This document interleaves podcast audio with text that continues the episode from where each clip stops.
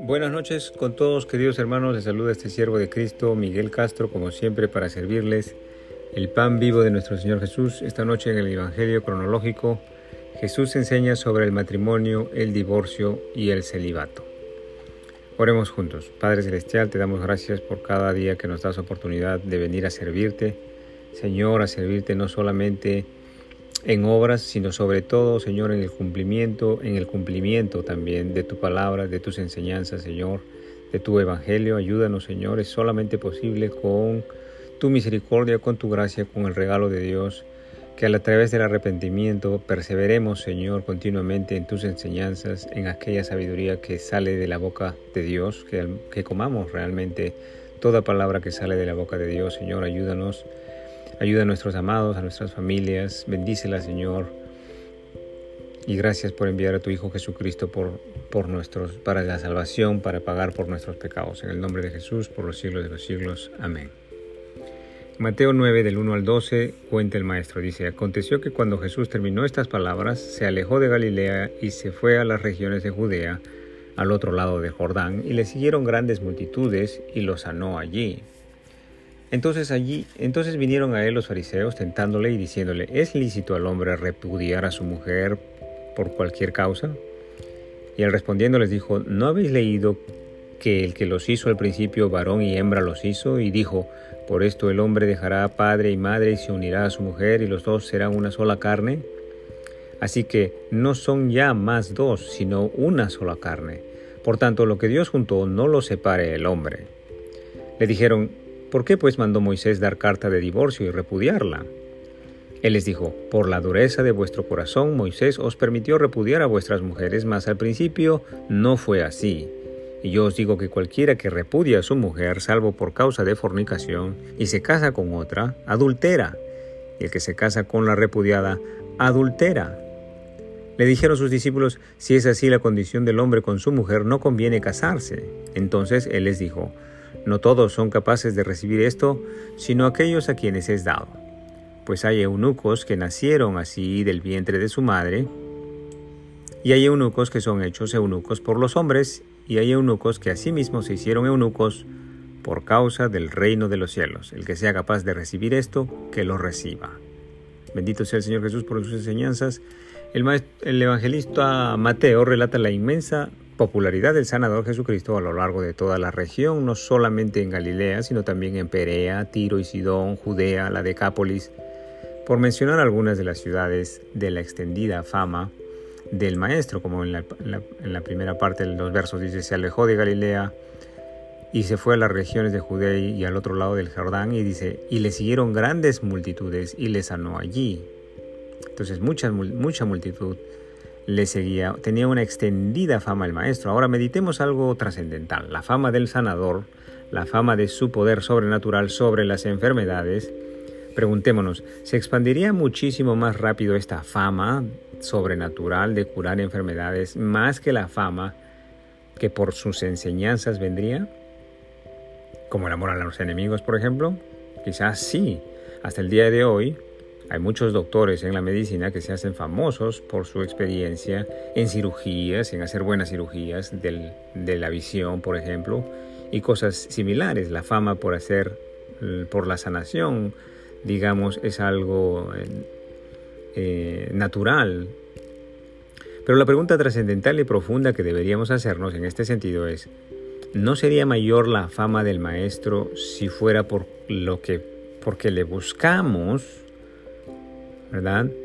Le buscamos no necesariamente o no únicamente por la sanidad que Él provee, sino sobre todo porque nos puede conceder la aplicación de las enseñanzas del Maestro, como por ejemplo Mateo 5:44, el amor a los enemigos, el amor al prójimo o el perdón 70 veces 7. Es bueno seguir al Maestro, ya sea por una u otra razón, ya sea para sanidad, pero deberíamos también no estancarnos, no deberíamos estancarnos simplemente en la sanidad por la que buscamos al Maestro, sino más bien perseverar en aquella santidad que es salvación, que se manifiesta en ser transformados a imagen y semejanza de Cristo, ser transformados en la aplicación de sus enseñanzas. Gloria a ti, Señor Jesús. Es bueno reflexionar que muchos sanan de enfermedades, pero no sanan espiritualmente. Muchos sanan de accidentes, de automóvil por haber ingerido alcohol, pero luego de que se recuperan, pues vuelven a cometer las mismas imprudencias, pues están solamente interesados en sanidad, en recuperar la salud, pero no han sido salvos en una transformación en sabiduría e imagen con Jesucristo. Están interesados en la sanidad, pero no tienen deseos de aplicar las enseñanzas del Maestro.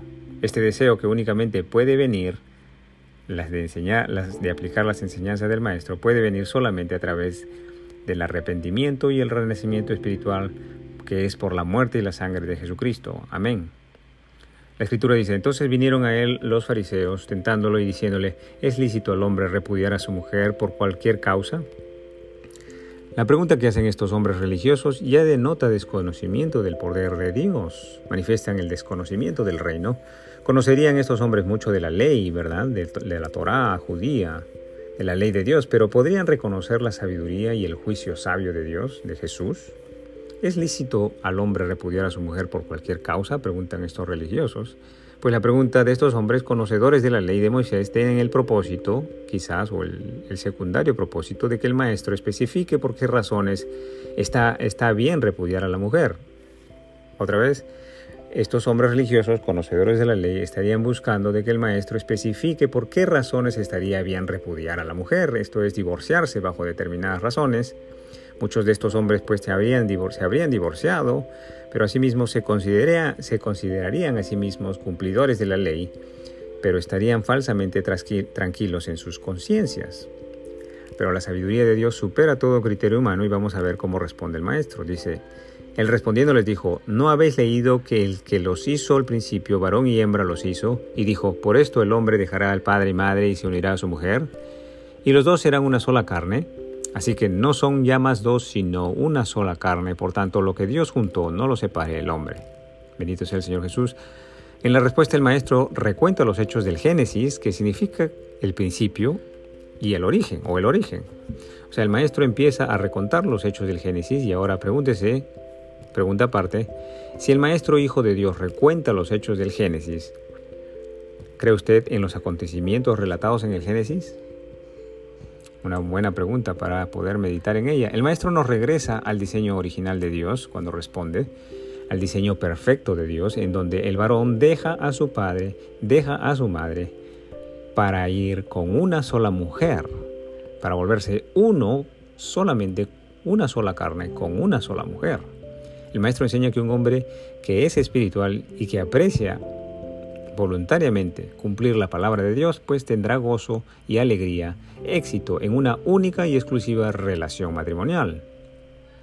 Pero el maestro también especifica que es el hombre, en ausencia del Espíritu de Dios, en ausencia de la sabiduría de Dios, que, hace que haciendo su propia voluntad, ignorante de la palabra de Dios, termina admitiendo el divorcio por tales o cuales razones. Pongamos esto en perspectiva. ¿Quién separa al hombre de la mujer en un matrimonio? ¿Dios o el hombre? Porque el maestro dice, por tanto, lo que Dios juntó no lo separe el hombre. Ahora, analicemos juntos quién separa al hombre de la mujer en, una, en un matrimonio. ¿Quién destruye el matrimonio? ¿El amor de sacrificio? ¿Destruye el matrimonio? ¿La generosidad o la paciencia y la tolerancia? ¿Destruyen el matrimonio que son del Espíritu de Dios? ¿O le destruye al matrimonio la impaciencia, el egocentrismo, el egoísmo, la arrogancia y la soberbia? Meditemos para salvación, hermanos. ¿Quién destruye el matrimonio? Las lenguas sabia y prudente, el perdón 70 veces 7, la humildad y el amor. ¿O destruye el matrimonio la lujuria, la vanidad y el afán por las riquezas y el poder? Analicemos y meditemos. ¿No destruye el matrimonio acaso el desconocimiento de Dios la falta de aplicación del juicio de Dios, del criterio de Dios en nosotros mismos, y la voluntad del hombre que no escucha y no persevera en aplicar la palabra de Dios? ¿No es la voluntad acaso del hombre que no escucha y no persevera en aplicar la palabra de Dios lo que realmente destruye el, matrimonio? Es la voluntad de Dios que cada día crezcamos más a semejanza de Jesucristo y que luchemos en contra de la indiferencia y o ignorancia con respecto a la enseñanza de Jesucristo y su ejercicio diario. Es a través del conocimiento de Dios y el reconocimiento en arrepentimiento de rebelarnos en contra del consejo de Dios a través de lo que podemos seguir avanzando en una verdadera carrera de santidad, de amor, misericordia y perdón. Gloria a ti, Señor Jesús. Acompáñanos siempre en nuestro santo caminar, en nuestro angosto caminar. Muchas gracias por su tiempo. Hasta aquí el estudio bíblico del día de hoy. Continuaremos el día de mañana, si así Dios nos lo permite, que el Señor nos acompañe en vuestro angosto caminar, el cumplimiento vivo de la palabra de Dios. En nombre del Padre, del Hijo Jesucristo y del Espíritu Santo. Amén.